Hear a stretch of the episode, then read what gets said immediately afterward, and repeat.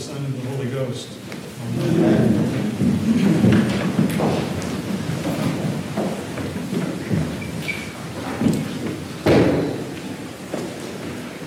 Many years ago, on, after this service, uh, a parishioner came in and talked to me about it. He used to drop in all the time and just chat. Uh, and we were discussing this, the direction of this service. And there's so many denials of Christ in here. And he said something probably we've all said many times. We know even St. Peter said this I would never deny Jesus. Well, the very point of today's service is, to that minute, is that we can, and in fact, we do all the time. So the deniers are not those people or somebody out there, but we have to look at ourselves. Today's liturgy is actually two services the blessing of the palms and the Palm Sunday Mass. You notice they, they, they, you could have them celebrate them separately, uh, and it wouldn't, it wouldn't seem to change anything. Each one stands on its own. They're fit together, two services. Hence, there are two gospel accounts one of the triumphal entry and one of the passion. And the two Gospels are a study in contrast, which we need to see to look at ourselves and to see ourselves. For example, the Blessing of Palms, the Gospel of the Blessing of Palms, it's very positive. Uh, the great multitude comes out to receive Christ when he comes into the city. A great multitude. Hallelujah. Glory to God. I, I was struck at the beginning when they said the, the, the the preparation prayers under the hymn, which is one of the ways it can be done. It's not the way we normally do it here, but it could be done. Uh, and, and from up here, I could hear the prayers and hear you singing. And the joyousness of it was astounding. It really was. I don't think you could have picked up the whole picture the way I did. But this is the way the early church used to celebrate. They're called overlapping prayers. And everybody, it seems like nonsense and noise and confusion to us, but this is the way it was done in very early centuries. And it's still reflected in many of our liturgies. So a great multitude came out to receive him, and they spread their garments on the road and put down palm branches. Actually, they were, some people think they were called lulavs, and look more like the ones we're using here than, than the, the usual palm fronds that we use in America. Those are okay, but these are more accurate. And it is said that among some scholars that one of the things that was done in processions when they used the lulav is that the people would beat it on the ground and each leaf that fell off represented one's sins coming off as they laid them down before the, the king. So the reception of throwing the garment was the way they would receive a king coming in. So it was very positive. And they cried out those lines from the, the Psalms that were, that, were, that were festive and joyous uh, and maybe even related to some of the, the kingship, concepts of kingship in the ancient uh, Middle East. So, Hosanna or Hoshana, save us. Uh, I couldn't prove this, but I think it's derived from Aramaic based upon the way it sounds. Uh, and blessed is he that cometh in the name of the Lord. I mean, how positive can you get on that, that response? Then we turn right around and we look at the Passion Gospel. And the same people, the same people, now you can argue that there's lots of people in Jerusalem at this time, uh, and there was one group re- reading Jesus, another group calling for his execution. But the fact of the matter is that the crowds represent all of us, all of the world, all of people, all of the people who were there. And this picture of the, of the trial of Christ and of the passion of Christ is negative. So we go from a positive image to a negative image. The same people that cried out, Hosanna, are the ones who are crying out for Barabbas instead of Jesus. Now you have to understand what this involves. For the Jew of the first century AD, uh, a, a, rabbi was held in the highest esteem, and the Gospels point out that Christ was called rabbi because he was seen as a man of great learning, spiritual learning, at least that much. And so they called him rabbi. So he was as much a rabbi as any of the rabbinic rabbis. And Barabbas was Zealot, a Jew by birth and blood, but he was, he was a secularist. The Zealots were basically secularists with a religious veneer. And the Jewish people in Palestine, in, in ancient Israel, Judea, did not like the Zealots primarily because every time they started something, the Romans came down on everybody. So here you have Jesus, who's held in the highest esteem, and Barabbas, who's not uh, in the culture. And yet, what do they do? They cry out for Barabbas. Give us Barabbas rather than the rabbi. What a change from Hoshana. And then they say, crucify him. You know, the, the people of Judea in the first century AD hated crucifixion, not because some people didn't deserve it, but because it was a Roman way of execution, and the Romans were seen as oppressors. And so to accept crucifixion was to accept the Romans as oppressors, and they couldn't do it. And yet here they were yelling, Crucify him, crucify him. It's said that many of the Jewish people used to grieve when even Jewish criminals were executed by the Romans because the Romans were doing it. And so they didn't like this at all, yet they turned right around and changed their colors and compromised themselves. And then we hear false witnesses, Peter's threefold denial, the mocking, the reviling. When challenged, they cry. When challenged about this, they cry, what did they say? His blood be on us and on our children. Wow. And if that's not enough, they say, this sums it up. We have no king but Caesar. We have no king but Caesar. God forbid that any of us should ever have that attitude. And yet, we all know how we are. So really the message is, is of this day, this, this dual feast, is this. We are the crowds. It's not those people. It's not the world. It's not. We are the crowds. Always on the verge of, if not actually, denying Christ by such things as this transformation that occurs, or worldliness, or, or any of those things.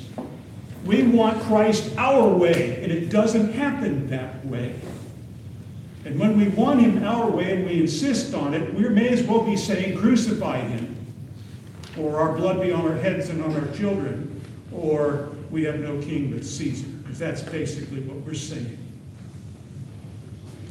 So, the way of Christ, the way of Christ is always the way of the cross, which is where we're going this week. You know, we don't we don't hear stories of the joyous part of things. We hear about the way of the cross. Have this mind in yourselves, we heard St. Paul say today. Have this mind in yourselves, which was in Christ Jesus. It's called the kenosis text, as you've heard us say in the past. That's the way of the cross. That's the way we're going.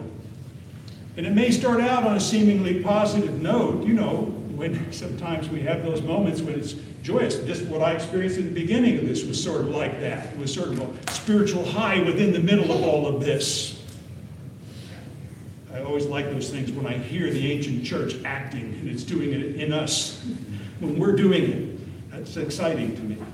I guess because I'm a historian, you know, I have a history background, so I think of everything in terms of history. If you haven't figured that out already, oh, oh well. Eventually, in this Christian life, we arrive at the cross. And the problem is, we don't want to hear that because we think of the cross as something negative. But this is the way of life. What we're going to proclaim this week is the way of life that transforms every one of us and makes us be what God wanted in the beginning and separates us from the world out there which is going straight down. So we don't want to be that way. We can join them if we want to. God will let us go. So it starts out on a seemingly positive note, and eventually we arrive at the cross. Listen to some of the things that, that, that the Christian life expects of us, and you know what I mean when you hear this. When God wants us to love those who are unlovable, when God wants us to forgive those who have hurt us so bad that they are unforgivable. And what, what are we told by Jesus? If we don't forgive others, we will not be forgiven. And the audacity of us to show here, show up here wanting to be forgiven while not forgiving others well, he doesn't deserve it. Well, nobody does, including me. What about praying for enemies? We've all got them. People who've hurt us and we don't like them. And we just as soon see, see them get what's coming to them. I assure you on Judgment Day, we're not going to be happy when we see those who have hurt us get what's coming to them. We're not going to like it. So let's start getting used to that now and getting over it now. And what about turn the other cheek? Can't do that. Let them get away with this? Yes. What about obedience? Not just to the commandments, but to the whole concept of obedience, even in the church. You know, we have a channel. We go through the bishops. We go through the priest of the parish. And that's obedience. And it is the way it is. You can't have it our way.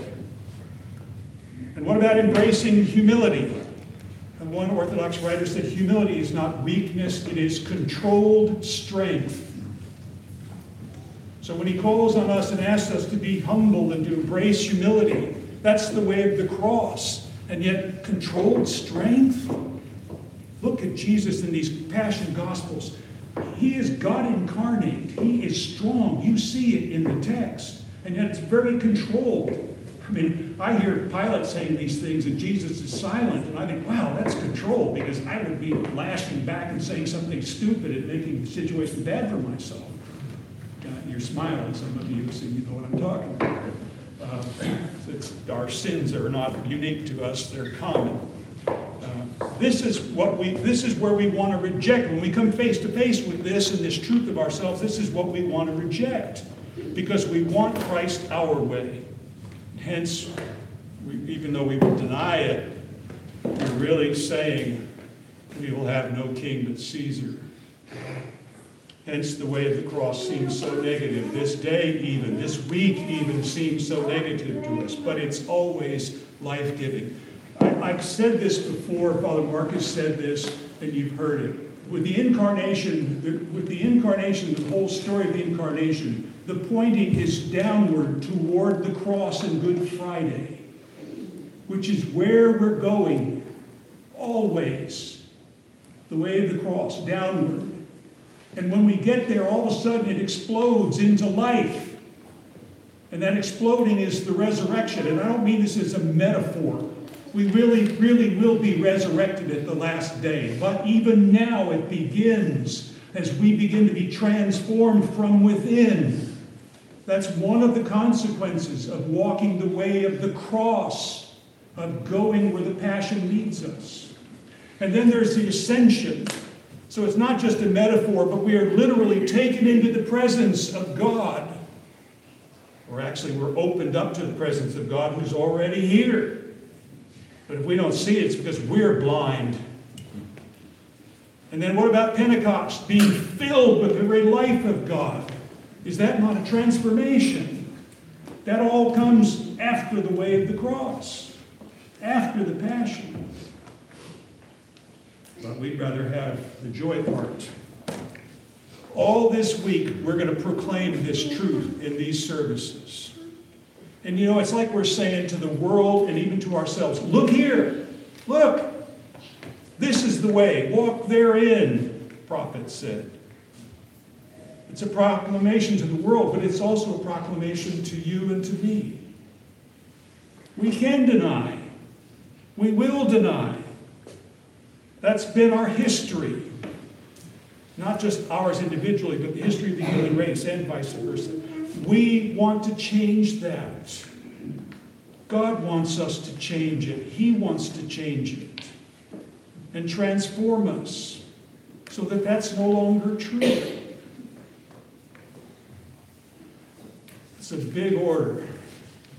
And yet, God, we can do all things through Christ who strengthens us and we can follow where He leads.